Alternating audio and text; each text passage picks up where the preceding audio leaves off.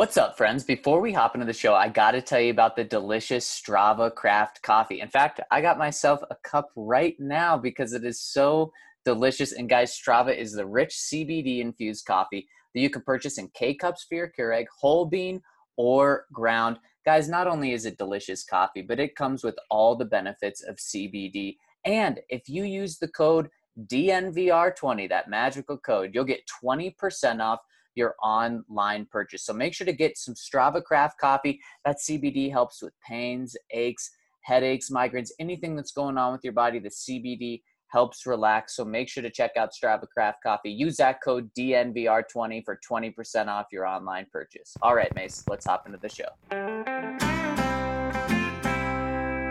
Broncos country is sitting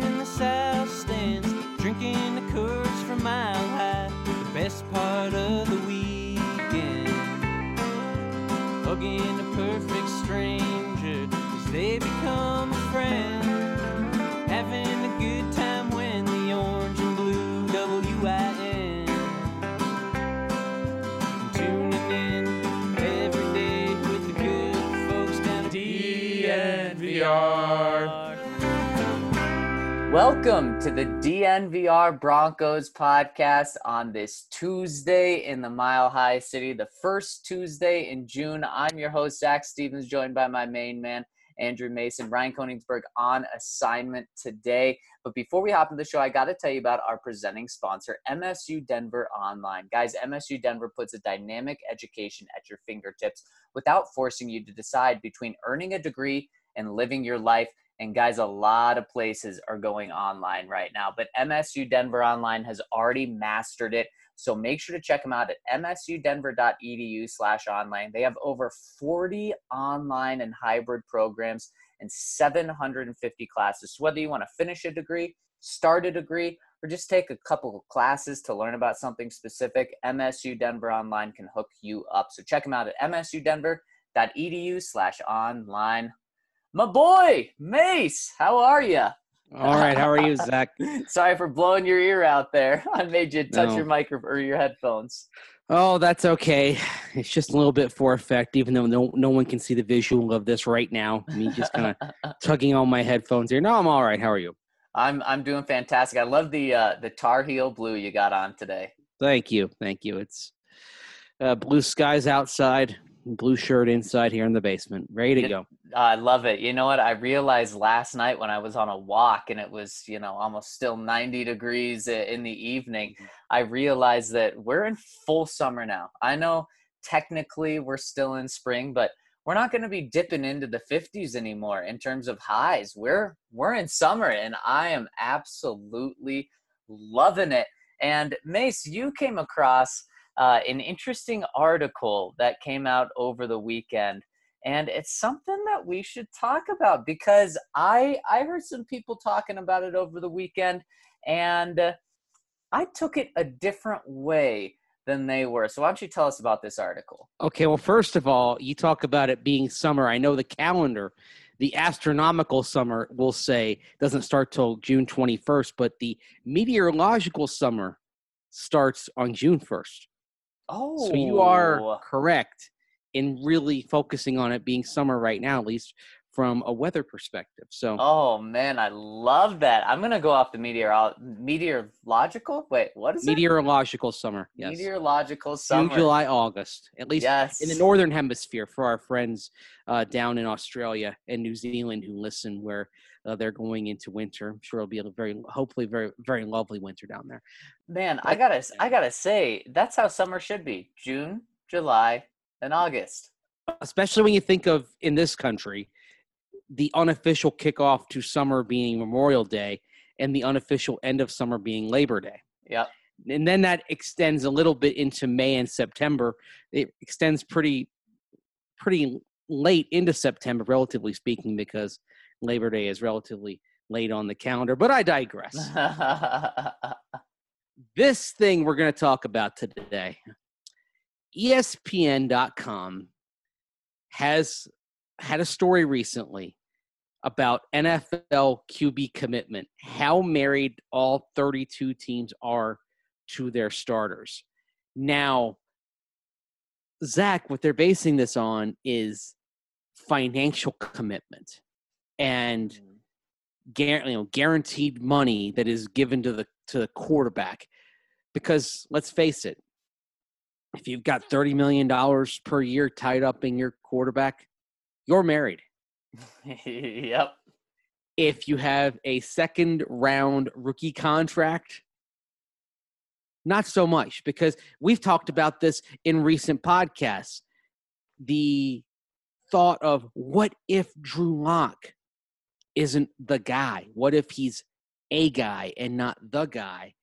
And the Broncos don't achieve our expectations for 2020. What do you do with the potential of, say, Aaron Rodgers being on the market? And Yeah. that's why this is interesting. It's sort of the uh, it's sort of the what if. But because of that, Zach, where do you think the Broncos rank in terms of commitment to Joe Flacco in this ESPN article? Drew to Drew Lock. Luck. Sorry, I was looking at last one. I'm gonna say, I mean, Mace, you, you kind of said it. Not only is he on a rookie contract, he's on a second round rookie contract. So I'm gonna go bottom five. Correct. Now, how how far? Because I mean, okay, you have you have Gardner Minshew who has to be below Drew because he's on the same deal, except he's a fifth round, fourth round pick. Sixth. sixth round pick. And do you have any other guys like that? I mean, Kyle Allen's not a starter. Um, and of course, in Washington, you have a, a higher draft pick with Dwayne Haskins, so he would be higher on that list. Is he second to last? Third. Third. Who am I missing? Jarrett Stidham. Ah, of course. Yep. Yep. That's what I was At the- looking for.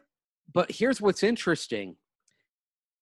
Even though last year Joe Flacco, not on his rookie deal, of course, because there were no guarantees left on his contract at the time, of course, we know how the Broncos finagled things and adjusted things. The Broncos' commitment to Joe Flacco last year, according to this same piece or the same version of it that ran 12 months ago, was also 30th. Oh wow, wow! And that that wasn't that one of the things that we liked about the Joe Flacco trade, Mace. I know how you felt about Joe mm-hmm. Flacco. I felt the exact same way. I thought it was kind of silly to ask a guy to be who he was four or five years ago. I thought that part was silly. I didn't like that, but the, just the the no commitment to him, being able to move on whenever, be able to hold on to him if he does turn back into that guy, I thought was great. And that's how I feel about this with Drew Lock. I think that there's no commitment there is fantastic because Mace, I I you know, if I'm being a general manager, I'm in the position that you're in with Drew Lock. I'm saying, hey, he's the guy this year, absolutely. But why why would I pay him a big contract right now? There's absolutely no need. He needs to go out there, prove to me that he's the guy. And so I love that the Broncos, that Drew Lock is 30th in terms of team commitment from the Broncos when it comes to the financial side. Yeah, and I love that as well. It does give you maximum flexibility, but boy, oh boy, it's it's just really interesting to view it this way. Now, here's what the article says. It break, breaks down his contract and says Lock has a lot more to prove before the Broncos have to commit to anything anything to him beyond what they've already committed which isn't a ton. Now it does mention that his his his salary will go up via a proven performance escalator should he play a minimum of 35% of the offensive snaps in each of the next 2 years.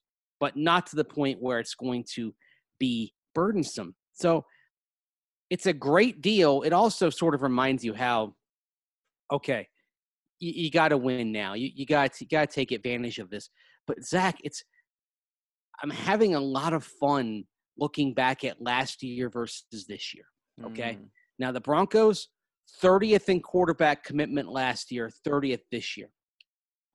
Do you know who was 32nd last year? Oh boy. Um, let's think rookies kind of bet. No, I off the top of my head I can't. Dak Prescott and Dallas Cowboys. Oh, that's that uh man, Mace, that's what you talk about. Quarterback. Um, oh Mhm. man, what's the phrase? Why am I why why is it blinking? Why am I blinking? It's your phrase that you drink to. Cost control. Cost control quarterback. There we go. Yeah. Now, this year, the Cowboys currently ranked 23rd in the tier of on the verge of commitment. oh, well, that's exactly where they are. Now, they're spending a lot of money, but very similar to Joe Flacco for the Broncos last year, although they weren't spending as much money. It's only potentially for one year. Yep. So it's still kind of a one year deal. But there are a few names that jump out on this. Ryan Tannehill, number two. Oh, wow. He wasn't even on this last year. Yeah, because of course they were talking about Marcus Mariota at the time. And with Mariota on his fifth year option, he was he and the Titans were tied for 20th in commitment. By the way, tied with the Tampa Bay Buccaneers, who Mm. had Jameis Winston also on a fifth year option. yep. So now with Ryan Tannehill getting a four year deal that has 62 million in full guarantees, could be worth up to 118 million. They're sitting there and their quarterback commitment is right behind only the Los Angeles Rams, Mm. who have Jared Goff on a four year, $134 million deal. And by the way, Kirk Cousins, who we discussed a little bit yesterday, number three in terms of team commitment to him because of the extension that they that they put on to restructure his contract and keep him for the next couple of years. And what is he making? Like 33 million a year in that extension? Yes, it was $66 million over two years with 61 million in full guarantees. Man, I mean, he's worked the system well. He has milked everything that he can milk in that. And man, it is interesting to look at this article and just see how locked in and makes it it makes it really interesting for me because I want to take a look at the guys that aren't free agents next year, um, but that maybe their team decides to move on from. And if Drew Lock doesn't work out, and, and I'm touching wood, I don't believe that'll be the case, but I think it's naive to say that there's no chance of that happening. There's a chance of that happening. And as we talked about, John Elway making a big splash. I want to look at the guys that are under contract for next year, so they're not going to show up as free agents. And as we know, really the only sexy free agents next year are Jameis Winston, uh, p- potentially. So, who's a guy that could be cut or that the Broncos could trade for? And one name that really jumps out to me when I'm going, when I'm looking at the bottom tier of these guys, and when I say bottom tier, I mean teams that don't have a big commitment to their quarterback. Coming in just a couple spots ahead of Drew Lock is Matthew Stafford. Now, of course, he's on a mega deal with the Lions, but he's at the end, nearing the end of a mega deal with the Lions that he signed in 2017. Uh, the Lions could move on from him and not have very much dead cap, um, including in a trade. Wouldn't that be a big name that John Elway could could try to bring And Obviously, it's not the Aaron Rodgers of the world. It's not the Peyton Mannings of the world. It wouldn't be that type of move, but that would be bringing in a big name. It would be. And by the way, with Matthew Stafford, if you were to acquire him next offseason, according to Over the Cap, the Lions would save 14 million in cap space, but they would create 19 million dollars in dead money under their cap if they traded him in 2021. So that's an eye-popping number that might limit what the Lions decide to do in 2021. Now, so much of this is going to depend on what kind of form the team has because it's possible that Matt Patricia is coaching for his job this year. It's possible that the Lions, if they struggle as a result, they mash the reset button in 2021, and then Matthew Stafford wouldn't be a part of their plans. But yeah, that is something that is in play. If you get beyond that, if you get to the tier that is lower than Matthew Stafford, you've got Mitchell Trubisky. Not really interested in him. No, no. Um, Pass. Nick Foles is probably not in in this discussion here because the Bears have a have a pretty minimal cap savings. Even if they trade Nick Foles, they only they they have over five million in dead money in 2021. They only save 1.3 million, and if the Bears cut him outright next year, they actually take a cap hit Mm. if they cut him in the 2021 offseason. So, Derek Carr, here's a name to throw out there because in this article, the Raiders are listed 28th in their commitment to to him as they go into his seventh season. And the Raiders, if they cut Derek Carr in the 2021 offseason, Zach, two and a half million of dead money, 19.625 million in cap savings. Is this where we finally see it happen, Mace? Ever since Jon Gruden got there, people have been saying John's moving on. The the Raiders are moving on from Derek Carr. Two drafts later, he's still there, but that would make a lot of sense, wouldn't it? Is that's the time they move on? it would make sense. And there's another option there in Marcus Mariota. Now, I don't necessarily think that he's going to be all the Raiders' hope. I'm still surprised that when Jon Gruden was looking at quarterbacks to bring in to either push Derek Carr or to give himself another option, I'm still surprised it was Mariota and not Jameis Winston Yep. who Yeah. went to the Raiders. Yeah, me too. I mean, that would have been that would have been scary from a Broncos fan's perspective. Yeah, Mariota probably doesn't scare you. And why should why should he scare you? You saw the Broncos Broncos Titans game last October. You saw how he got basically blitzed off the field. Yep. The Broncos got him benched. Yeah.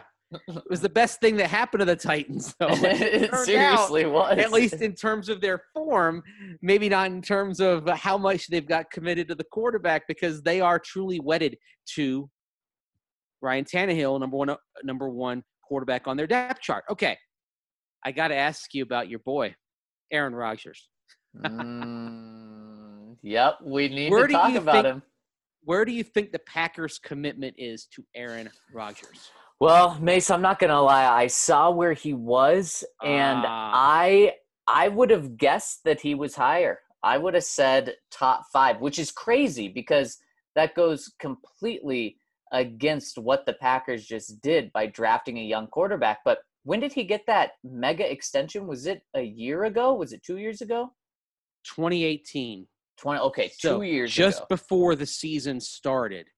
Now, what is interesting about the way it is structured next year and even the year after that is that sometimes you know how you see a discrepancy in what happens if a player is traded versus cut.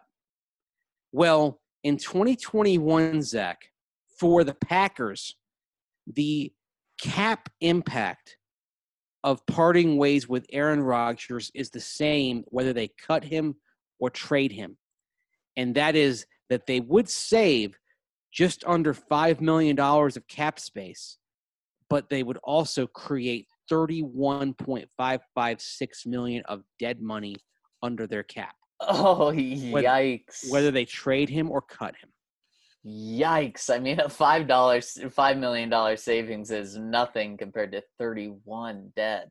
Eh, right and that's why this article notes that because of the dead money it's more likely they could tra- they would trade him in 2022 compared to 2021 now the thing that would come into play that would make things easier next year is if they cut him with the post june 1 designation which would take that dead money down from over 31 million dollars to 14.352 million and then their cap savings would go from just under 5 million to an even 22 million And then Mace, correct me if I'm wrong, but then the other 17 million in dead money would count against the 2022 cap.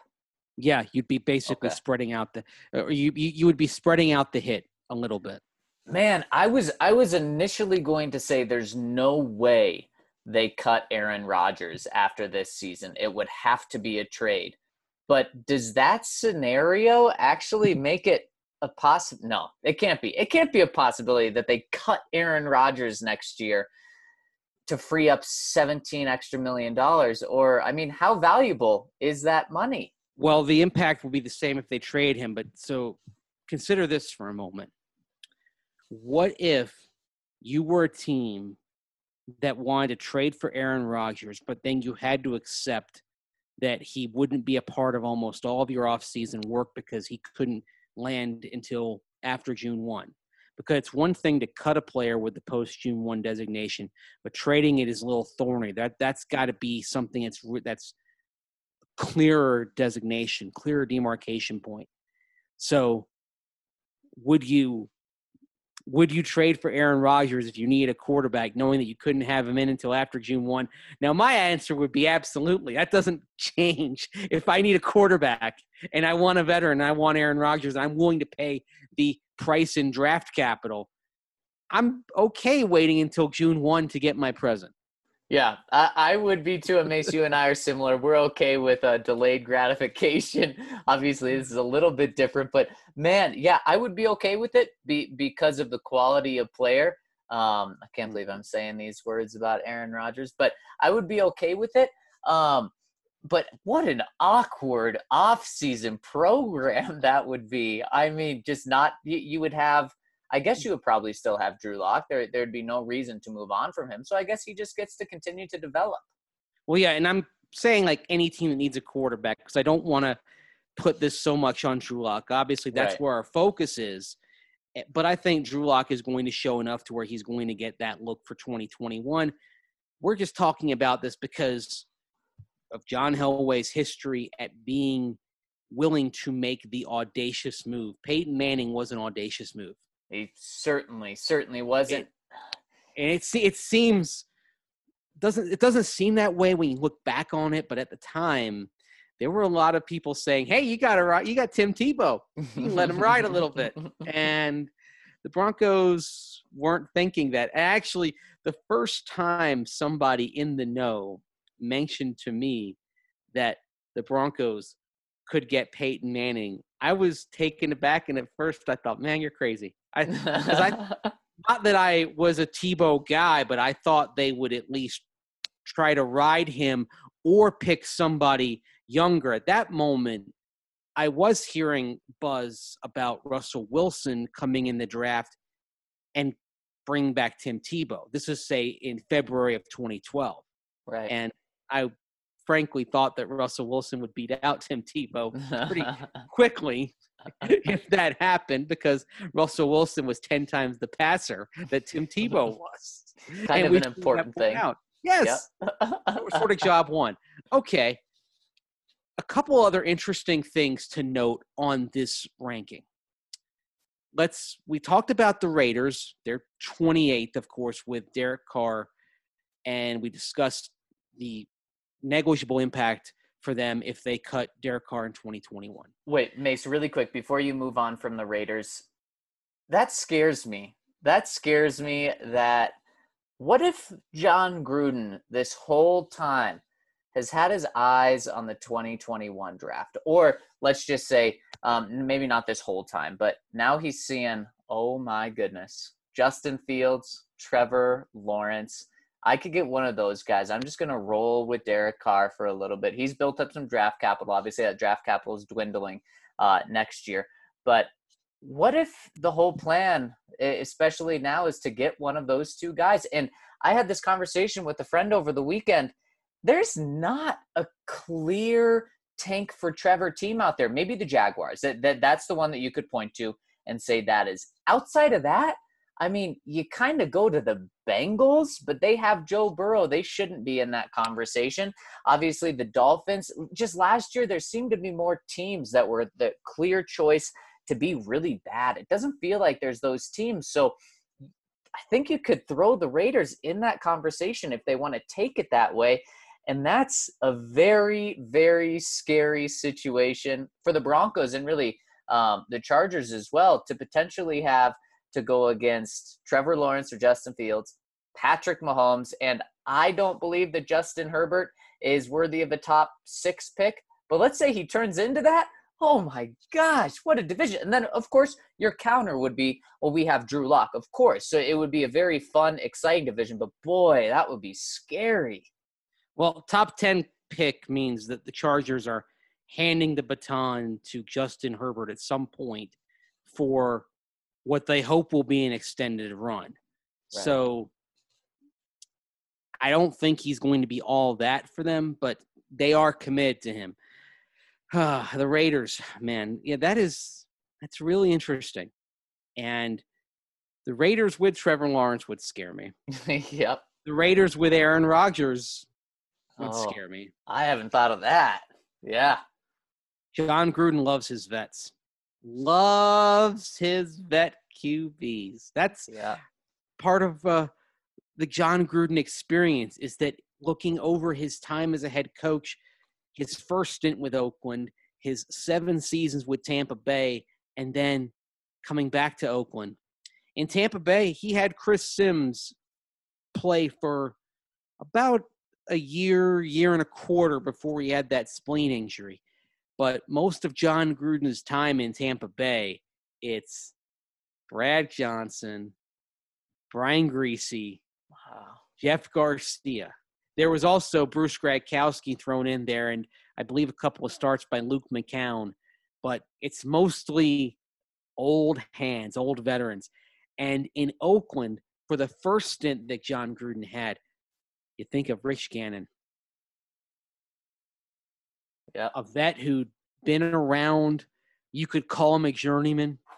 And Rich Gannon plays at a high level for Jon Gruden, although he actually reached the highest level after Jon Gruden left in that 2002 season when Bill Callahan was the head coach.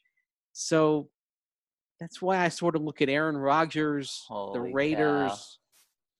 Yeah. I know that wouldn't scare you, Zach, perhaps, Yeah. because you're I not mean, impressed it- with Aaron Rodgers. it would it would make sense. He would fill the Brad Johnson role, the journeyman experience vet going to John whoa, Gruden. Whoa, whoa, whoa, whoa. Did you really say journeyman for Aaron Rodgers? He's been around for a while. Uh, in one place. Maybe He's- two now next year. Yeah, he if this is his last season in Green Bay, he still would have been their starter for 13 and a Packer for 16 years. Oh my gosh. 16 seasons Journeyman, he's been around. in one spot. You have to move around. You have to play for different teams to be a journeyman. If you if you're with mostly one team, you're not a journeyman. that is crazy though. 16 seasons? Uh-huh, cuz he was the 05 draft. Holy Mm-hmm. cow, that's crazy. But Mace, wow, that is a fascinating conversation because yeah, Oakland, I could definitely see being in on that. Yeah, I could too. And oh boy, oh boy. So we touched on the Chargers a little bit. And then you have the Chiefs with Patrick Mahomes. They're 21st right now, but that's just because they don't have a long term deal done. When they get the long term contract done with Patrick Mahomes, they go to the top of this list. With without a doubt. And spe- speaking of these contracts, I think it came out just last week that the Chiefs and Mahomes have started negotiations. Mace, how do you think these negotiations are going to go? Do you think it's going to be easy, or do you think it's going to be uh, closer to a Dak Prescott situation where uh, it takes a long time and it seems like they're far apart? Well, I think it could take a while, but I don't think it's going to be contentious. The environment that we're in right now does offer a complicating factor because with the salary cap tied to revenues, if you have limited capacity stadiums or empty stadiums for the 2021 season, how do you account for that in terms of the salary cap when the cap is always based off of revenues? Does the cap take a hit? And if so, how does that affect the contract that you'd be trying to structure? So I think they'll get it done. I just believe that with everything going on, if you're not playing in full stadiums this fall, there could be some more contortions involved with trying to make this deal than originally anticipated. That's a really good point, and that throws a big curveball in here. And he's going into his fourth season, correct? Yes. So they've technically got control for this year and next year. And then, of course, if they wanted to franchise tag him, they could do that as well. Um, but gosh, I initially I think this is easy. It's not going to be contentious. Like you said, Mason may take a little bit of time, but it's not going to be contentious. The, the Chiefs are not going to uh, be offending Mahomes with any offers they throw. But now I think, what if? I don't know if they could ag- they would agree on this, but what if the Chiefs said, "Look, Patrick, we're going to take care of you. We're going to make you the highest paid quarterback, but can we do this deal next year or even in 2 years and we'll we'll give you uh, everything you want, but just because of what you said, Mace, the the cap being weird next year, we don't want it to be where you take up a third of our cap next year." Well, next year, if he is on the fifth year option, he's going to be at $24.837 million. Okay. Now, the Chiefs, based on the projection for the salary cap in 2021, would be looking at a little over $34 million of cap space. But again, if something isn't worked out and revenues take a hit and that cap ends up falling, then you might have to do some things. Now, it's possible that they could take that contract and say, okay, look, we're going to give you a new one here, but your cap number and maybe even your cash figure in 2021 comes in below what that fifth year option would be. And we kick the can down the road a little bit. And that would mean you could be looking at some audacious cap figures, say by 2024 or so, maybe something on the lines of 45 or 50 million dollars to make Yeah. up for what you'd not be paying him next year. But the thing that you're counting on is the television and streaming contracts. And even in this potentially harsh economic environment, people are still going to watch football. They may even be watching football at higher numbers this year than you would have expected. You remember in 2016, the last election year for the presidency, the ratings took a dip. I don't think we're going to see that this year, Zach. It's not that people aren't going to be following the election, but with everything that's gone on, the appetite for sports on television and how much it's been missed, I think you could be looking at a banner year for the NFL in terms of ratings, and that would give them an advantageous position from which to work as they discussed the television contracts that would start in 2022. So there's a way for the Chiefs to get things done. And also, when I think about those television contracts, Zach, I think, okay, if Drew Lock is the guy, the Broncos should be in good shape to take on a potentially hefty cap number. And maybe, eh, let's say Drew Lock balls out this year in year two. Do you try to get something done preemptively if you know he's the guy? Absolutely, because that price tag is only going to go up and up and up and up.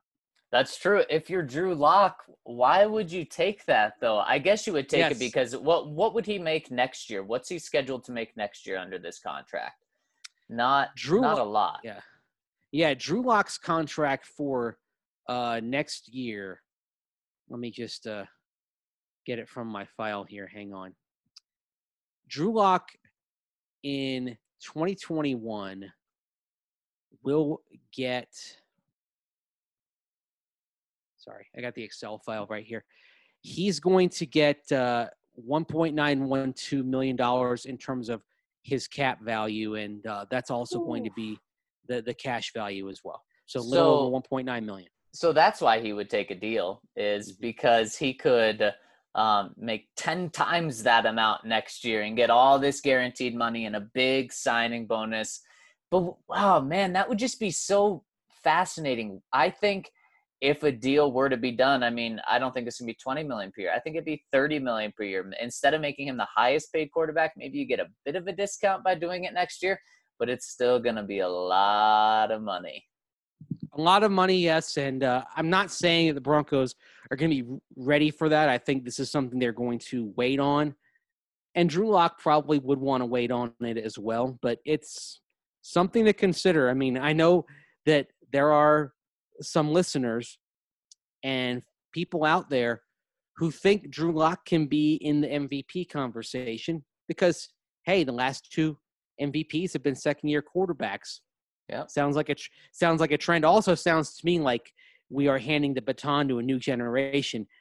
I am considerably more conservative on my opinion and expectations for Drew Lock in 2020, but at the same time, if he does reach that stratospheric level, it's a conversation you need to have if it could save you some money down the line. While also the bone that you'd be giving Drew Lock is that you'd be offering financial security right away.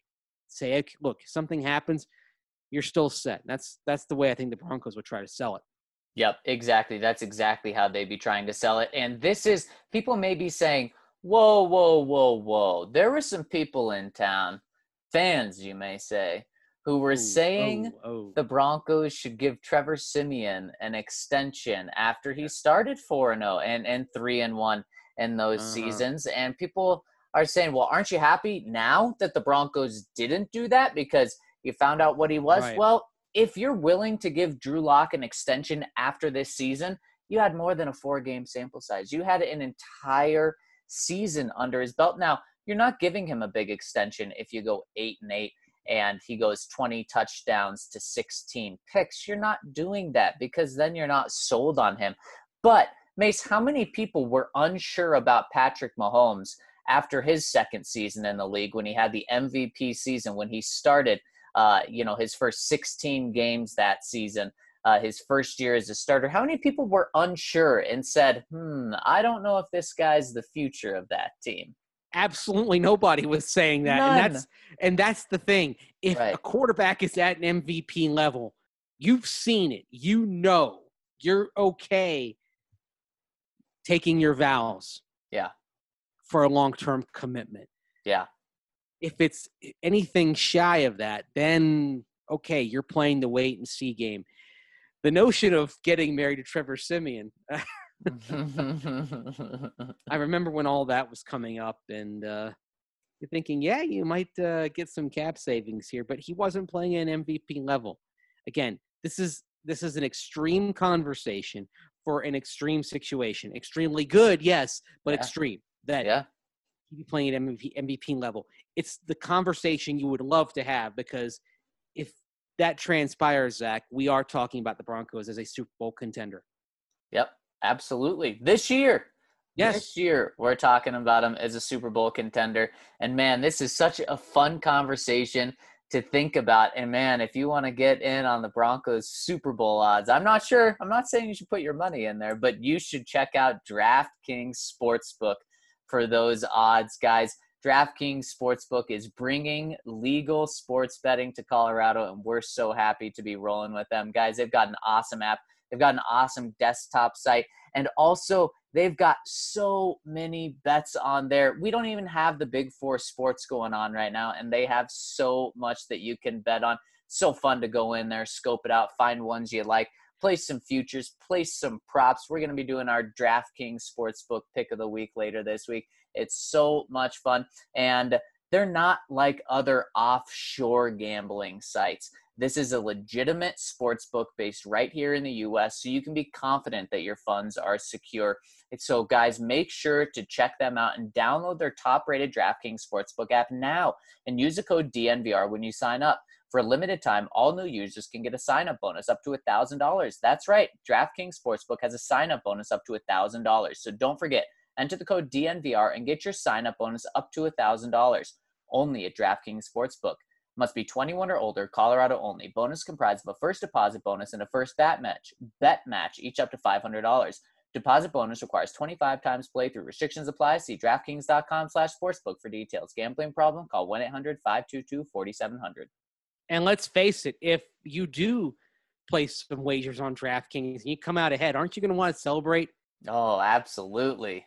Then you're going to want to celebrate with our friends over at Breckenridge Brewery, the official beer of DNVR. Of course, if you're in the Denver area, you know about the farmhouse restaurant they've got at their brewery down in Littleton. Remember, if you order your meal and beer from the farmhouse, you can use the code DNVR and save $5 off your meal. Of course, they've got great food. You, you love the, the, the breads, the appetizers that they have. It's basically the finest pub grub that you're going to find uh, in the South Denver area down in Littleton. So make sure you check them out.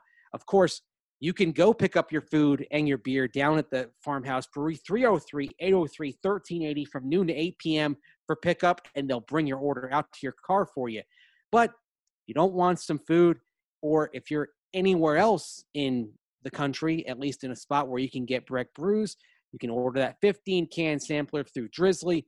And if you don't want to go through Drizzly, if you just want to go to your liquor store, find out who's got Breck brews. They've got the Breck brew locator on their website. You can go there and find your local liquor store, your local grocery store, whatever. Find out where you can get that Strawberry Sky, that Avalanche beer, the Vanilla Porter Jr., the Hop Peak, Colorado Core, all of it.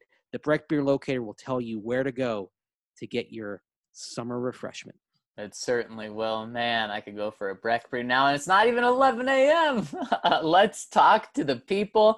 Iceman chiming in says, Hey, amigos, it's really simple for the Broncos and Andrew in the 2020 season. Win 10, 11, or 12 games and win their 17th AFC West title. Anything 9 and 7 or less and no playoff appearance is a failure for Elway and the Godfather.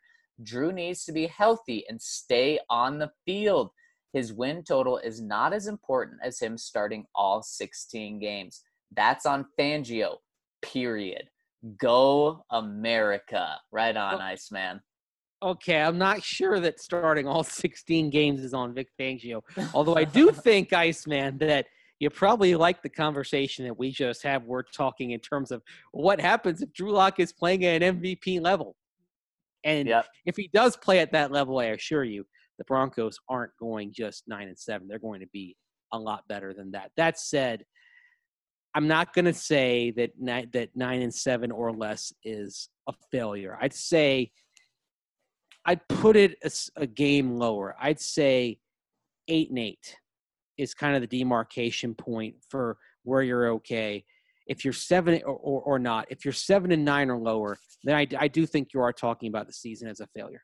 eight and eight would feel like a disappointment in the moment for fans because uh it's just one game improvement especially with everything they've done. But you could look and you could say okay 5 and 11 6 and 10 7 and 9 8 and 8 it's happening slowly but surely. But i don't think 8 and 8 uh, i am pretty positive you're not firing vic fangio you're not making any big time moves unless there's an aaron rodgers available you're trending in the right direction. But from fans, it would feel disappointing. I think at nine and seven, I think apparently not Iceman, but but I think a lot of fans would step back and say, "All right, all right, we, we had one game increments the past three years. Now we just had a two game hop." And then they'd be looking at the 2021 season saying, okay, if we have another two game hop, we're 11 and 5, we're competing not just for the playoffs, but the AFC West. Yeah, the other thing is not all eight and eights are created equal. An eight and eight where you go say five and zero at the end after starting three and eight actually feels pretty good. Kind of like last year, the Broncos go seven and nine. A lot of seven and nines, you'd say, meh. The seven and nine last year, because you got Drew Lock out there and you started finding out what he had, you started the clock on his development, and you won four of those last five. It didn't feel like a hopeless seven and nine. It felt decent. It not great, but it felt okay. It felt like you were taking steps in the right direction. So again, they're not all created equal. Take that 09 season for the Broncos with Josh McDaniels, eight and eight, but you started six and zero. Yeah, yeah, That felt like crap. Understandably yes, it did. DC Hawk guy saying, Hey, Zach, I hear you stole my spot in the Madden League. I knew I made a good decision when I went promo code RK. JK, I'm happy you decided to get in it. It will make for more fun of a league. I'm just hoping another team drops out. Stay well, everyone. Well, I'll represent you well until you get in there, DC Hawk guy, but don't be too jealous. I have got to be the worst offense in the league right now, which I would expect from taking over a team where someone dropped out. Oh yeah. Well, if I ever join the league, then I think everyone would know who the worst team was going to be. I, I'm not sure I could win a game because again, it's been so long since I really played Madden. I'd be out of practice. So locked We'll in see. 2020. Hey guys, I'm hearing a lot of talk from Raiders fans about Maxx Crosby being almost as threatening as Nick Bosa. His highlight videos certainly look intimidating. Do you think he lives up to the hype? Also, who do you think will have the most menacing pass rush against the Broncos this season? It looks like the Raiders and Chargers have strong weapons to exploit a weakness at left tackle. Getting a little concerned about a young Drew making buddies with some spooky ghosts who might overstay their welcome in Denver. Thanks for the input. Great comment. Um, Maxx Crosby, boy, I mean, he he kind of stood out on Hard Knocks, and I think that was he got a lot of people's attention then, and he had a good season. Uh, started ten games and had ten sacks, but in terms of being a Bosa as good as him, I'm I'm not ready to go there. Not even close to there yet. Mace, are you? I'm not there yet. Do I think he can be better than Clelin Ferrell? Yes. At the same time, remember, he had nearly half of those sacks, four of the 10, in one single game Hmm. against the Cincinnati Bengals. And that was a game started by Ryan Finley. Remember, of course, they replaced Andy Dalton with Ryan Finley because they wanted to see how the then rookie out of NC State looked. That was his second start. And in total, he was sacked five times by the Raiders, four times by Maxx Crosby. So he had a good season. He had a promising season. I think it's way too early to talk about him being in that Bosa conversation just yet because so much of his sack production came in one game in a fairly advantageous situation. Of course, that being said, he did have a sack and a half against the Broncos in that regular season finale. So the Broncos have seen how he can play, and I think he's going to be a very good pass rusher. That said, the Chargers, what makes them stand out on defense is stars, studs at all three levels on the defense. There aren't holes on the Chargers defense the way there are holes throughout the Raiders defense. The Chargers are designed to be that ideal rush and cover D. Now it's a question of whether they can play from ahead and set up the rush and cover for the more advantageous situation of playing from ahead.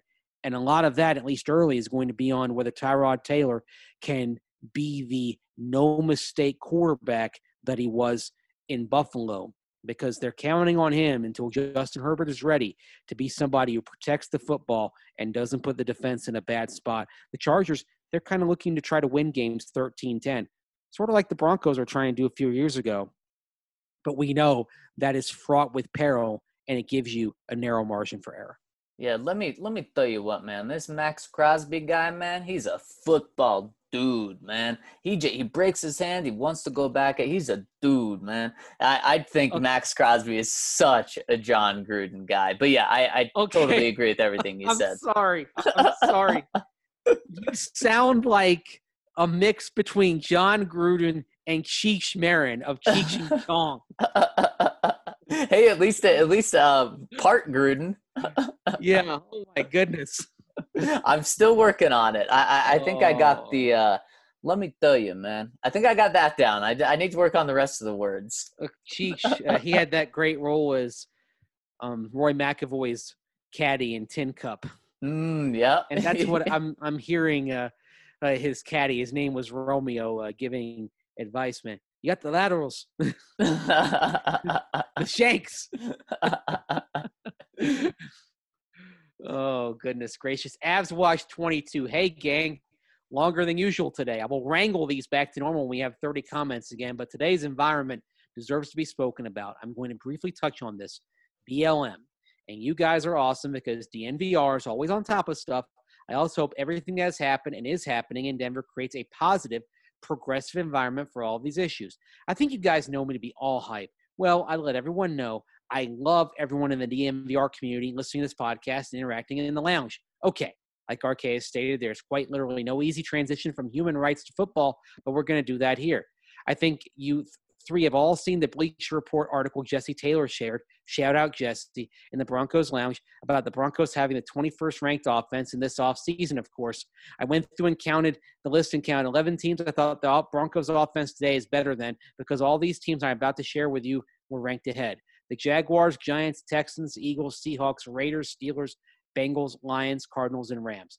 Of these 11 teams, I can understand arguments for the Texans if Will Fuller takes a step necessary to become a full-time number one receiver consistently, and the Cardinals, who could have a seeming, who could have, excuse me, a seemingly explosive offense with Kyler, Drake, D Hop, and Larry Fitzgerald. That means at worst, I see the Broncos as a 10th to 12th ranked offense, not 21st. I know lists are made to get people riled up and suckered into sharing it. I know I'm being a bit of a homer, but I think our offense with a new renowned offensive coach in Pat Shurmur could be every bit as explosive as anyone else. I just see our personnel matchup better than or equal to every single team I just listed, especially the freaking Jaguars and Raiders. What do you guys think? As always, we are blessed to have you guys working every week during these crazy times, and I will show my love for y'all when I make it out to the bar this coming season. My name is Spencer Post. I'm a very proud member of the DNVR community. Go DNVR, go Broncos, and go America. Hey, Spencer, I, I absolutely love that you're rolling with us. And of course, Avs Watch 22 been with us for a minute now and love it. Uh, Mace, where where do the Bronco where does the Broncos offense stack up? Uh, is 21 the right spot or should they be higher? Okay, well, first of all, I didn't see that report. I aside from a few select authors, I don't. If I see a Bleacher Report link, I tend not to click on click on it. so I'm sorry. I'm sorry, Spencer. I didn't. I didn't read this article at all. Um, okay, so let's look at the teams that are, are ranked ahead. Okay, the Eagles. That makes a lot of sense. They got the, the Texans, quarterback. They got the quarterback. They got they got weapons. Yep. They have one of the best tight ends in the game. Maybe Zach Ertz isn't as spectacular as Travis Kelce, but he can get the job done. And and watch Dallas Goedert. I think he really emerges this year and gives me a true t- two tight end package. The Seahawks, you got the quarterback, like you yeah. said, with the Eagles, because you got Russell Wilson. The Steelers, you got the quarterback yep. coming back, Ben Roethlisberger, and he's throwing him up to Juju. That that that'll that'll make them better. And it, got they've got an offensive line, right? And they they still have a good offensive line, especially with Ben coming back. The Giants, that's an interesting one, but yeah, I don't like that. I'd put the Broncos ahead of the Giants. I'd say they're on the same level. There's a lot to prove there, and they both have studs at a skill position. The Giants, of course, have Saquon Barkley, and the Broncos have Courtland Sutton. The Jaguars, I don't see. What? Yeah, that's no, not at all. That's not really not where bad. the Broncos are headed. The Rams, yes, Sean McVay. The Cardinals, yes, as you mentioned, Spencer, all those weapons. The Bengals. Wow. Whoa.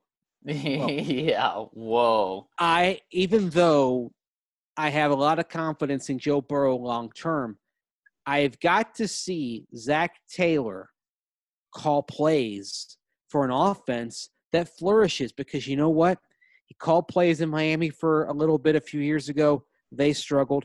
He called plays at the University of Cincinnati as offensive coordinator. That offense struggled. He called plays for the Bengals last year. That offense struggled. Zac Taylor, he's got the Sean McVay connection, but I've got to see a good offense from him. I haven't seen it yet. Yeah. Yeah. Yeah, that that's totally fair. I'm also uh, man, I got to see more from uh Jared Goff was good, but the, his decline, I'm taking the Broncos over the Rams. Yeah, I, I'm not there yet just because the Rams have a lot of weapons. And I think the thing with McVay, very similar to his mentor, Mike Shanahan, he's going to maximize what he has. Right.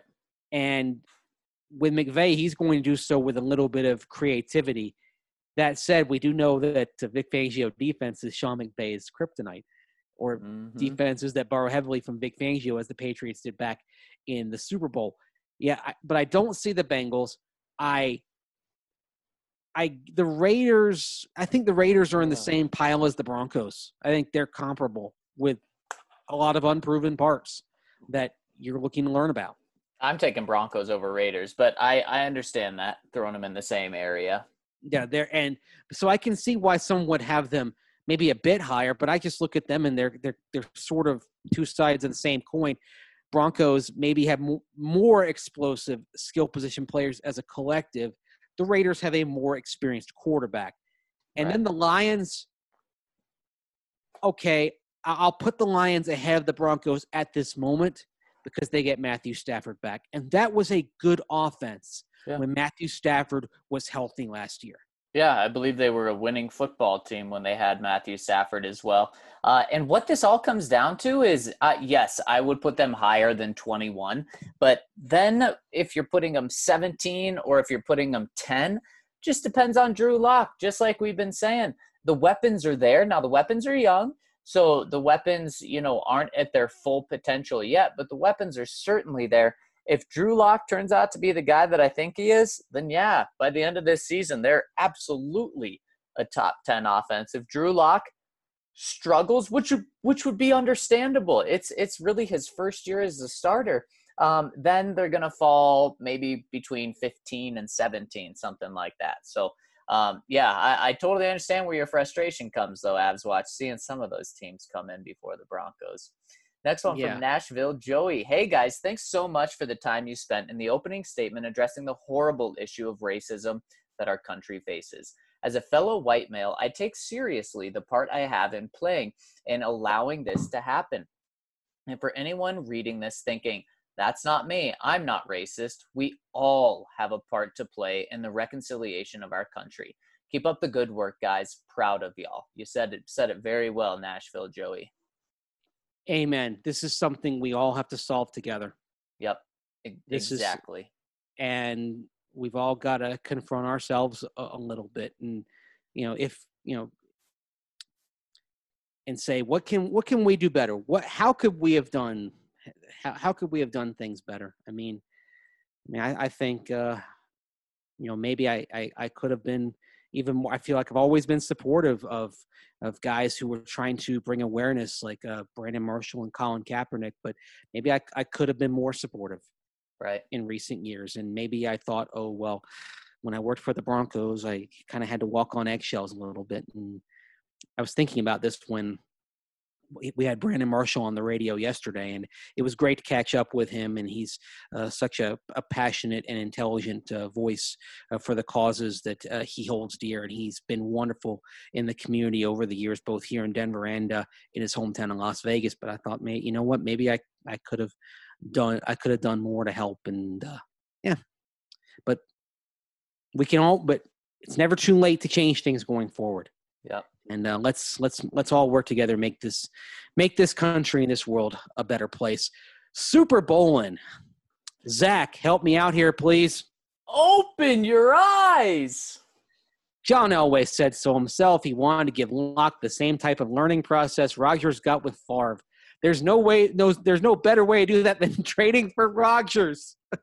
Foreshadowing at its finest. On a serious note, if Lock's to kill it this year, I can't wait to watch. oh man, if if he's gonna kill it, like I think it's gonna be so much fun. Like I was saying, all the weapons that he has, and man, trading for Rodgers and having Locke develop behind him would have been ideal last year. You trade for Rodgers, then you draft Drew Lock. That you piss off Aaron Rodgers, just like the Packers did right now by drafting uh, Love. You probably piss him off a little less because he, he's a second round quarterback instead of a first, like Jordan Love. Um, but that certainly wouldn't have made Aaron Rodgers happy. But if you trade for Aaron Rodgers, I get that you're probably not dumping Drew Lock, but it that doesn't really feel like a development situation anymore. That feels like your young quarterback didn't perform well, so now you're benching him for Mhm. Aaron Rodgers, and you know that would be the the story. That would be what they would say is ah he's just going to develop perfectly then take over again but the, the truth is he would be benched for aaron rodgers And he probably wouldn't be happy because even though Aaron Rodgers would be going into year 17, you'd still be thinking of him as a three or four year guy, given how healthy quarterbacks can play into their 40s. We've seen it with Tom Brady. We've seen it with with Drew Brees. And if not for the neck issues, we probably would have seen it with Peyton Manning as well. Yep. Yep, there's no doubt about that. He's not a one year fix. He's here for a while, Mix. Yep. Uh, Onion Town Link says, My boys. First, I'd like to say what a good moving start to this podcast that was. Made my day. Thank you, Onion Town. Now, on to the football side. I want, no, I need, I need to talk about Tim Patrick today. Do you think he makes the roster this year? If he does, what does he contribute as a relief man for Courtland Sutton? And finally, if he were on a team where he was not asked to be the guy but was a starter, what would his production look like? What if, say, he went and started next to Davante Adams for the Packers with Rodgers throwing him the ball? Zach will probably say that's a surefire way to end his career, but what would he be to them? What about in Houston opposite Brandin Cooks? You guys do phenomenal work on a daily basis. I can never wait until tomorrow's pod. Keep it up. Links. Oh, thank you. Appreciate it. Puts a smile on my face. All right. What do you look? Tim Patrick, he's a solid backup. And I think he makes the team. And I think it's possible he plays more than people expect early in this season as both Jerry Jeudy and KJ Hamler develop. But Tim Patrick, even if he played extensively, I think, let's say he started for an entire season. I think Tim Patrick, if he started for a full season and got the reps reflective of that, would be about a 50, about a 55 to 60 catch, 750 yard, three or four touchdown guy. Whew, wow, that's really good. That's actually for a 16 game schedule. That's actually pretty average Yeah, j- for a just receiver for playing 16 games. man. So Mace, is there trade value there? There's trade value if team if there's a team that is desperate for wide receiver help. But as we've often discussed, the wide receiver position is the one position that you can just find guys. Tim Patrick can be productive, but there are a lot of Tim Patricks out there. Right. There aren't many Jerry Jeudys. There aren't many Courtland Suttons. There aren't many guys with KJ Hamler speed. But Tim Patrick, Tim Patrick's players with those skills, they come out by the bushel. What usually separates them is the ability to contribute on special teams if they're backups. And Tim Patrick is very good at that. So I think Tim Patrick is going to have a lengthy career because he's willing to do anything to play in the league. He's willing to handle whatever job the coaches ask of him. But he's not somebody that I think is going to all of a sudden explode if he gets out there. I could be wrong. My friend Frank Schwab for Yahoo wrote a piece about Reggie Langhorn, who had his first thousand yard season, I believe, nine years into his career, and then Ooh. had issues with alcohol, and that was the end of his career. He never played after having that thousand yard season. It's rare, though, that you see somebody emerge that late in his career as a wide receiver one type. I think Tim Patrick is somebody who's a good depth piece, good locker room piece, good special teamer, but not somebody who's going to have high numbers as a wide receiver.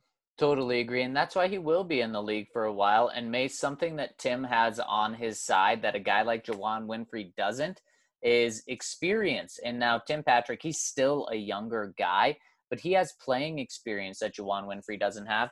And what does um uh what does Jerry Jeudy and KJ Hamler and Tyrie Cleveland, what do they not have? They don't have any playing experience. So um I think right now, I think Tim Patrick slides in at the very end of the roster. I think he does make it because do you really want a Juwann Winfree who has no experience being the backup to all of these young guys? I know you have Courtland Sutton and DaeSean Hamilton, but Tim would just add a little more experience. And I think that's something that it's not necessarily what I would do, but I think that's what a coaching staff is going to do. Oh yeah, and I, I don't think it's guaranteed, but I think Tim Patrick is not only on the roster, but again, I think as those young receivers develop early, he he could be in the top three rotation for a while. That's very This year. fair. Yeah, yeah, I'm not going to argue with that. D Dubs, fellas, thank you for taking time to talk about what's happening in our country now. Like you alluded to, this isn't an issue of politics. It's about people and their right to a dignified and safe life. You already had me for life, but between what you said on the pod and Spano's update on the bar Friday night, I know this is a place and community I'll cherish as long as I'm able to. That means a lot, D Dubs. Stay safe, everyone. Be kind to each other, and let's do all we can to make changes that afford others the peace and quality of life so many of us are afforded simply by the color of our skin. Love all of you. What a what a great way to put that. Every word you said in there is worth listening to. Very, very well put, D Dubs. Appreciate it. Naderade, curious, did you guys see the photos floating around the internet of Lock working out in Denver area park with Phillip Lindsay and about 10 other individuals? Do y'all have or know any further details on this? Other players involved, thoughts on NFL possibly having a June minicamp, etc. Personally, it seems like they should be able to figure out a minicamp situations as states like California, New York, and nearly all others have green lighted this sort of sporting activity. Yeah, well, with uh, first we'll start with Drew Lock. Yeah, he's had a couple of these workouts with some guys um, just at, at, local parks here in Colorado. Um, and he has been doing that for what a couple of weeks now, I think, and it's just what you would expect. It, just throwing the ball around with with guys at park working on stuff. Um, Mace, do you have anything else to add to that before we go on to the mini camps? No, I mean that's basically hitting the nail right on the head. Just some workouts not really as formal as what you saw back in 2011 during the lockout, but again, you didn't have any restrictions on how many people could gather in a park and all that. And the Broncos that off season were able to approximate real practices. That's something that they're not quite at that level right now. And, uh, you know, we'll see if they can actually get some full time on the field here in the next few weeks. Yeah, yeah. So personally, I don't make too much of those. And then about mini camps, man, you're right. The California New York, it seems like parts of those states are beginning to allow certain things like that. But if you look around, there's uh, every other sporting league in this country has a more sense of urgency than the NFL. And none of them are starting organized team camps in June. Um, you know, it kind of seems like training camps are going to be starting in July, maybe even the end of July for the NHL and basketball. And they have, you know, a reason to, to not rush the process, but go as fast as they can. The NFL, to me, I think it would be silly to have anything in person in June because what are you going to get? One, two weeks of mini camps, and those are three or four days. Um, and you're going to be putting 50 people on on flights to come in here um, to to make those. To me, you've missed so much of the off season already. If I'm the NFL and the NFLPA, I'm not allowing it to happen. I'm waiting till everything gets safer and bringing everyone in safely in July. If I'm a head coach, even if the NFL does allow it, I'm saying we're keeping everything virtual uh, because the risks to reward there it's not like you're saying, uh, okay, I'm going to pass up on 10 weeks of an off-season program. No, you're saying I'm gonna I'm gonna miss out on six practices. Um, uh, it's not worth it to me. Yeah, I, I'm with you on that.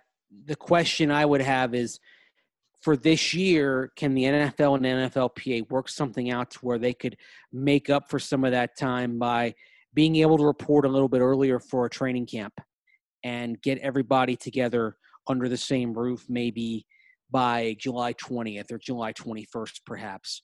That's the sort of thing that I'd like to see happen because then you then you're saying, okay, we're not worried about getting everybody in right now.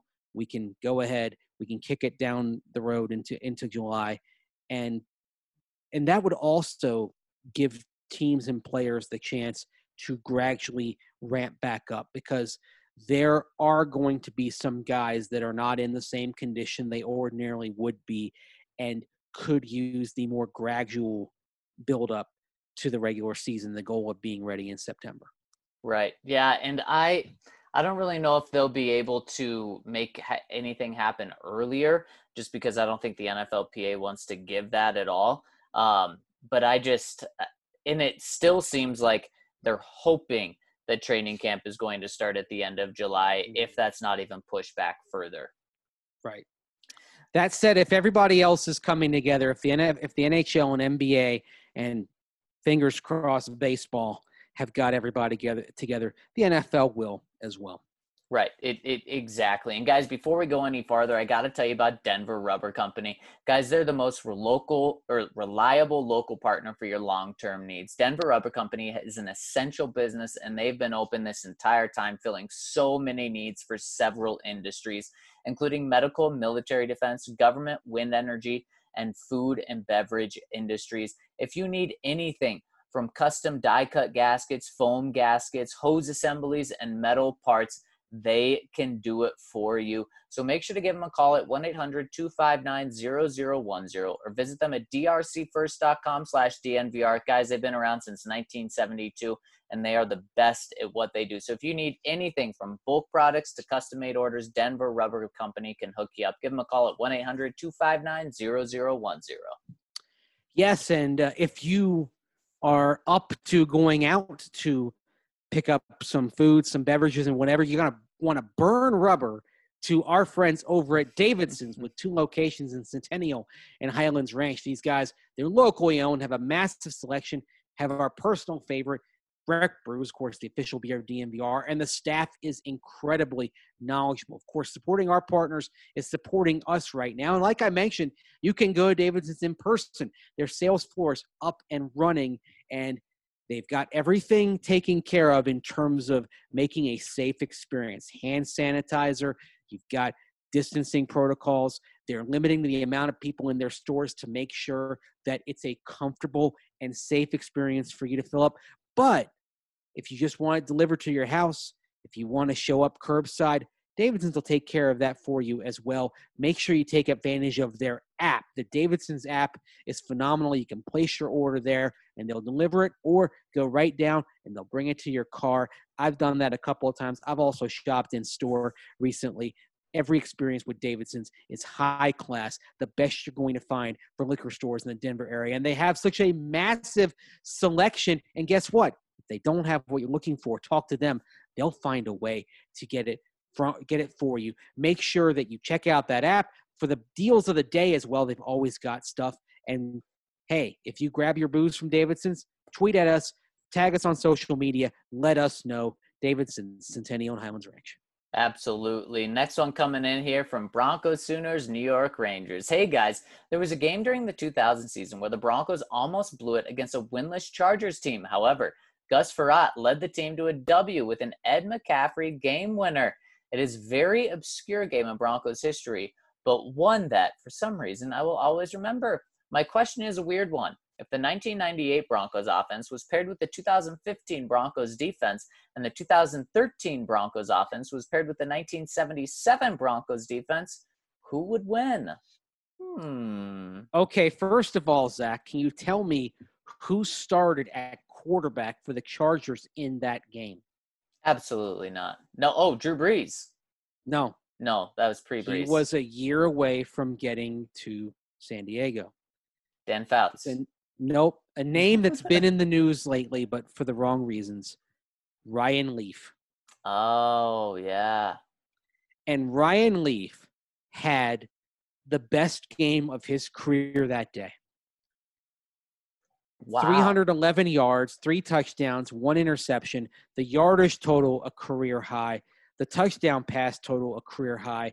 The 111.8 passer rating, also a career high. And because he had some big plays, he accomplished that rating despite completing fewer than 50% of his passes. Oh, my goodness. 13 of 27 that day. Yes, an obscure game, but it's one I remember. Actually, I was on the desk at NFL.com at the time. I remember uh, watching it uh, late on an a- late in the afternoon and early evening East Coast time. I was in Bristol, Connecticut then, and uh, thought because I because I tuned in as the Chargers took a lead. And I thought, oh my gosh, could this be the day? Because they were winless going in. Wow. Wow. And you had to get beat by Ryan Leaf. They took leads of 24 7 and 34 17. Wow. In fact, we're up 34 17 after three quarters. And then the Broncos came storming back. They certainly did. And Eddie Mack coming through. Yes. So the other questions there. Ooh.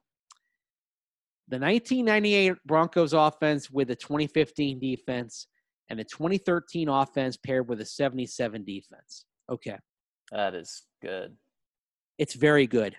And I would ask this what rules are they going to play under? Mm, Because if the 1977 Broncos defense gets to play under 1977 rules, I'm taking the 13 offense and the 77 defense all day long. But if we're playing under today's rules, I'm probably taking the 98 offense and the 15D. You taking Peyton or John? You're also taking Bubby Brister because he started four games and played well too. well, then. I'm taking the 13 offense, no doubt. but you're also on that 98 offense, you're taking Shannon Sharpe and you're taking Rod Smith.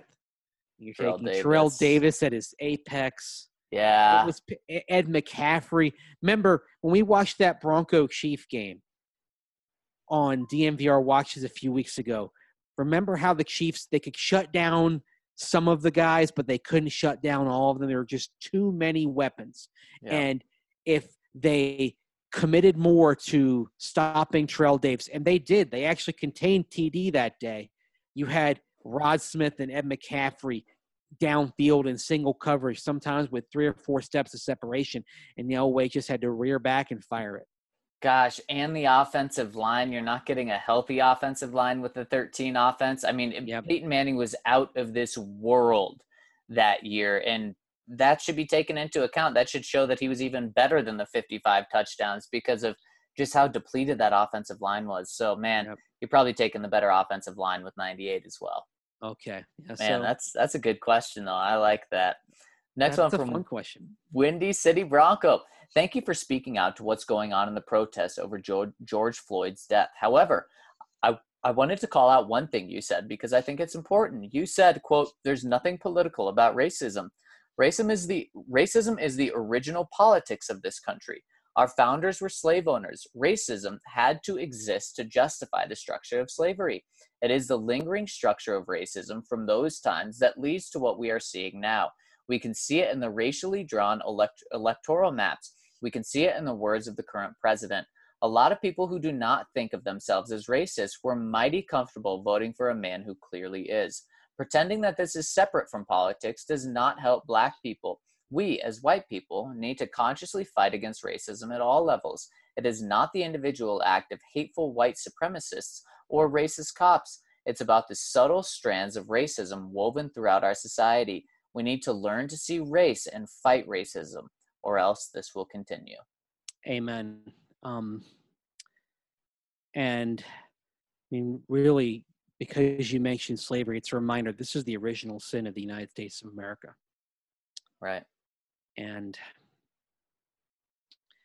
it's something that I, I, I know in my heart that we can work past and and and get to an ideal place but i mean it's it's not going to be without pain and now we're and, and now this generation is seeing what other generations endured in this struggle and um yeah i just i, I mean I, I i'll maintain hope that we can figure it out. The, the goal the goal is and i think uh, we can go back to some of the words of uh, uh, martin luther king jr but one thing that i think about is uh, think about some of the words in the in the the Constitution that talk about uh, you know all men are created equal, all that. There are some good words, even though they came from a time when slave holding was legal. Was was was legal. There were some good words that uh, we need to try to achieve the ideal. We need a, the ideal of equality, true equality, and justice for and justice for all not just justice for some justice for all Yep. Yep. Very, very well put, Mace and Windy City Bronco. That some powerful words there. the other ryan My boys. can't be said enough but thank you for the DNVR broncos podcast it provides a joyous diversion that is much needed right now mace how i wish that peyton manning had thrown a touchdown pass to a teammate wearing the jersey number 75 in his career. based on the conversation about the 2000s era for Broncos for, for the Broncos from Friday's podcast, including poor free agent signings. I want to know who your worst three free agent signings for the Broncos were in the 2000s. Mace mentioned Simeon Rice, who is definitely one of the worst in a line of many. I think my least favorites from that decade are Eddie Kennison, Daryl Gardener, and Dale Carter. I know that Carter signed 1999, but that season feels like it is more part of the 2000s decade than the 1990s for the Broncos.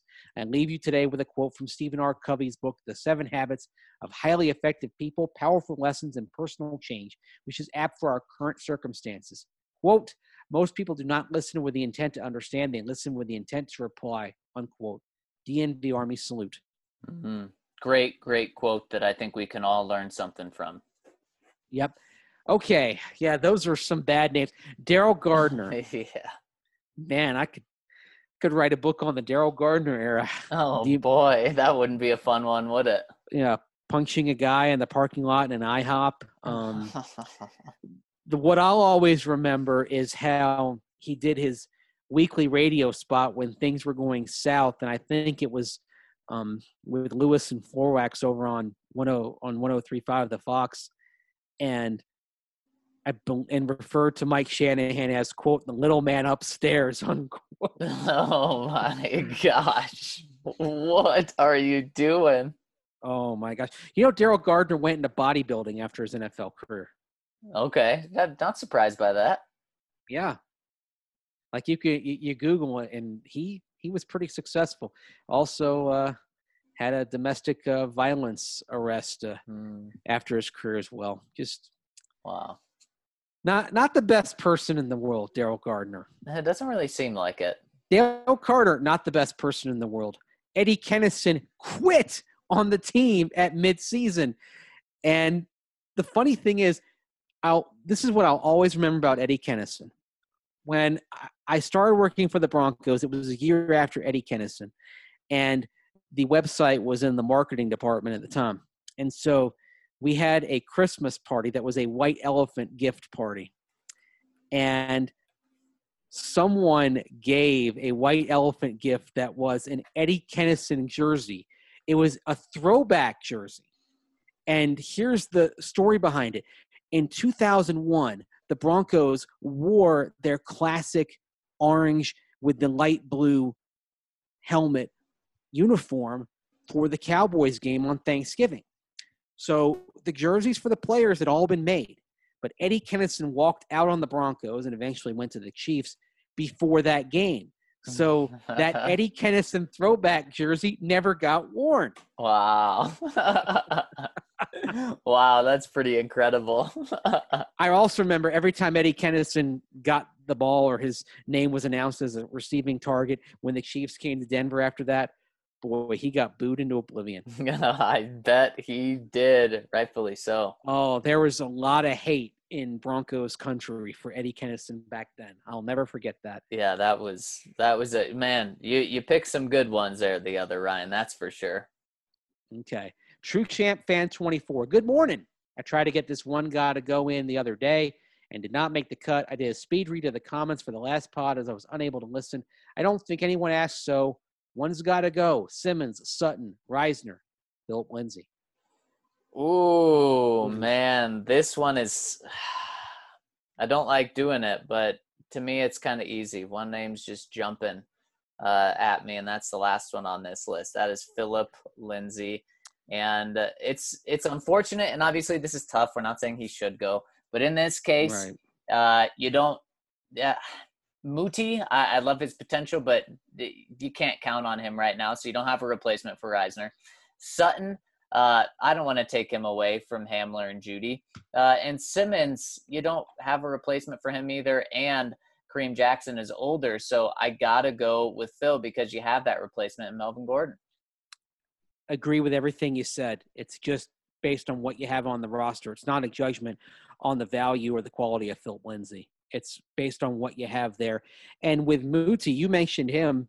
If he develops great, then I'm finding a way to start both Risner and Muti because you have Garett Bolles on the last year of his rookie contract with no fifth year option, and Ja'Wuan James, who you'd like to get a year out of him, but he has that injury concern. So you're basically operating year to year at both tackle spots. If Muti develops, great. Either Muti or Risner is going to play tackle. Yep. Yep. I'm I- okay with that. I completely agree, and man, that would be a good situation for the Broncos. And Mace, I think last one coming in from the Sandy Man. He throws a link to a Boston Globe article and says, "Wow, this guy ranked the Broncos quarterback last in the league. This is the definite definition of a masshole. He must have been drunk when he wrote this because he put Stidham higher than last." I guess is what happens when the only town Tom Brady has a losing record in is Denver. I'm dumbfounded on how writers can just completely ignore the sample Lock put out there. Sorry, but man, this one got me. Let me- Open your eyes. Yeah. and let me read Ben Volin's text on this with the Broncos. Volin writes, quote, the Broncos were encouraged by Lock's 4 and 1 record down the stretch, but this is the least experienced depth chart in the league and could cost John Elway his job. Wow. Wow. So he's taking just a fact of inexperience, uh, not just for Drew Lock, but for the entire depth chart, and saying that that uh, not only trumps uh, his four and one start that he had, but that it could cost John Elway his job. That's that's lazy right there. You can tell it's coming from you know a semi-rival area of the country because Jarrett Stidham. Drew Lock has way more experience in, than Jarrett Stidham. Now, I know they probably have a veteran backup in New England, but backups don't help you when your starter is playing. So, man, that's that's bad. That's bad, the Sandy man.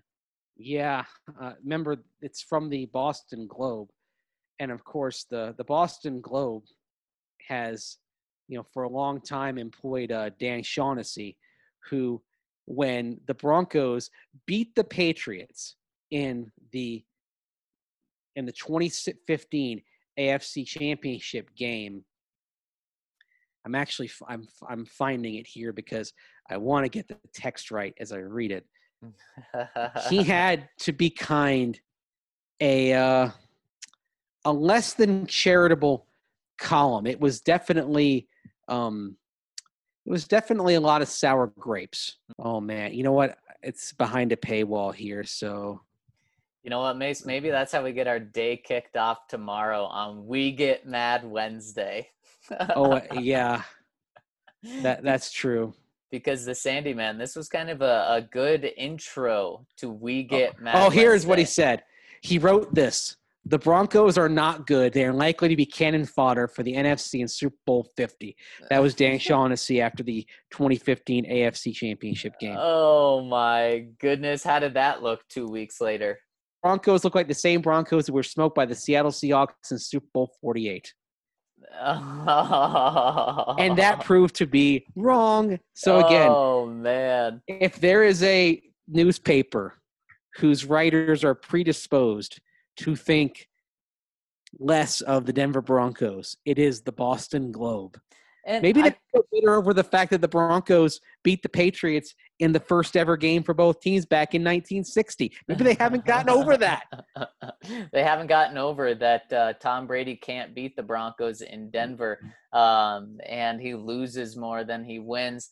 Uh, and uh, man, maybe they're just so bummed that Tommy left them, and they can't get over the heartbreak. So instead of trying to heal themselves, they have to go and attack others to make themselves feel good. And uh-huh. and in the past decade, maybe the Broncos really are the Patriots' biggest rivals because we talked about how the how the Patriots are probably the Broncos' biggest out of division rivalry in the past decade for sure.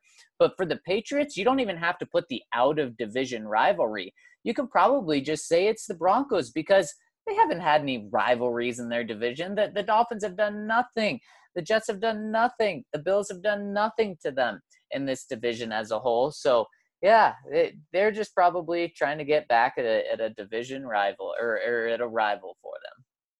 Maybe they miss the Denver Broncos being a good team. Maybe they miss them being a rival just because going over time in the uh, in the Bill Belichick era, nobody has nobody has matched up to the Patriots. I mean, if you go through the if you go through the history of the Patriots in the Belichick era, the Panthers have a 500 record against the Patriots.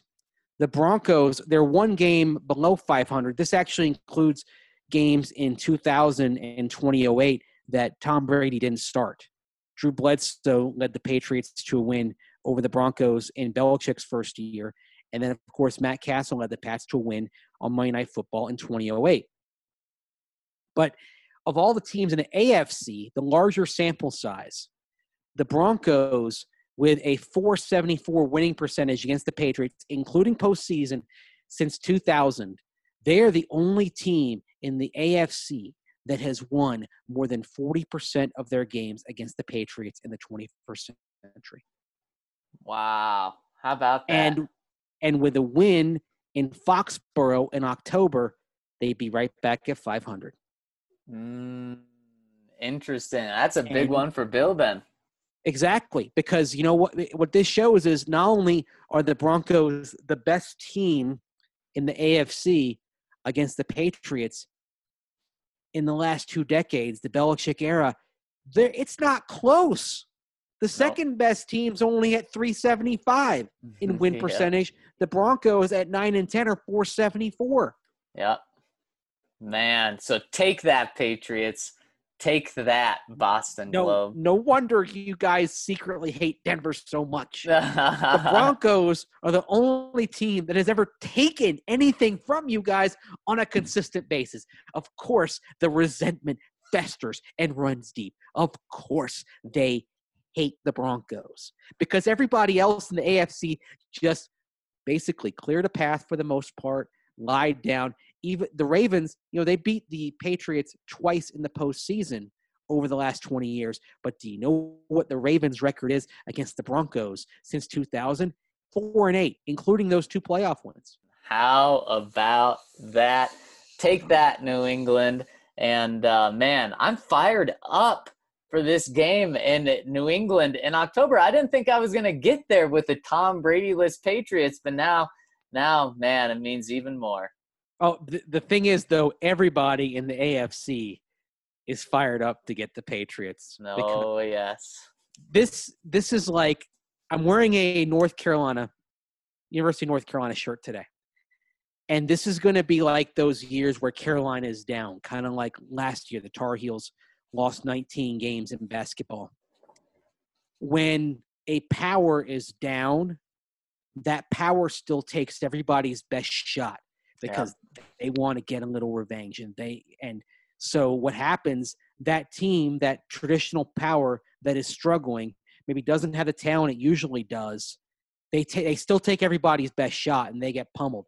I remember in another example in college basketball it happened to duke back when they had a losing season in 95 when mike Krzyzewski had to leave part of the way through. It, it was not a good duke team. Krzyzewski was recovering from from a back injury. Pete Gaudet was coaching and that duke team was spiraling out of control but they took everybody everybody's best shot because everyone saw this as the chance. And this is one thing that could be interesting with the Patriots this year. Everybody is going to see it as their chance to pummel them. Yeah, they certainly, certainly will. Man, it's going to be fun. I can't wait. Mace, this was a blast of a podcast. And guys, before we go, I got to tell you about Green Mountain Dental.